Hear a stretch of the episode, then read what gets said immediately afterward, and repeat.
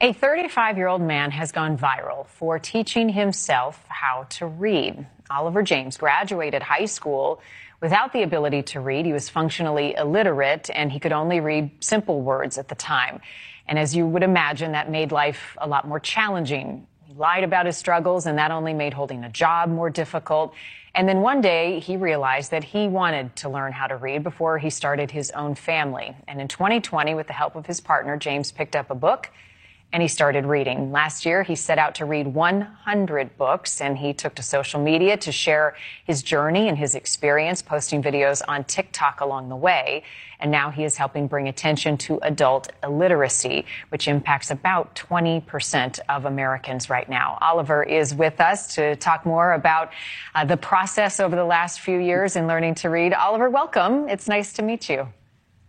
Thank you for having me. Nice to meet you too. You know, as I learned about your story and I read some of the articles about your experience, the first question I had is how you graduate high school, how you get through the system without being able to read. How do you slip through the cracks? You know, the funny thing is, a lot of people ask me, but I think people should ask themselves. I was the child.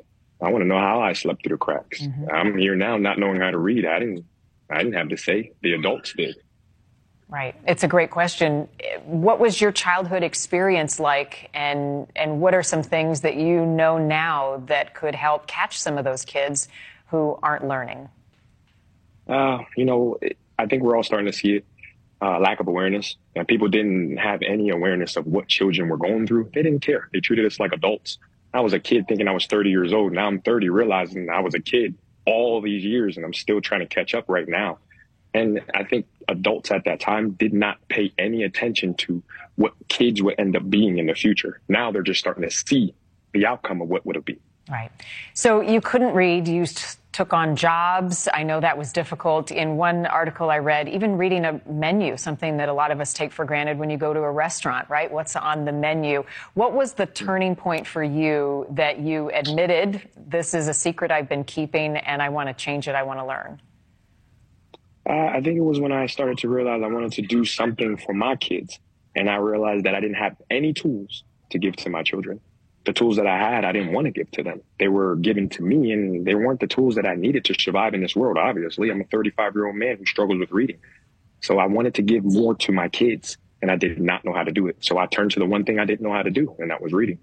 For a lot of people, there's shame in the inability to do something, whatever it is. In your case, it was reading. There's embarrassment. What would be your advice to someone who's in that situation now to overcome that and to, to release that and admit what's going on so you can get help?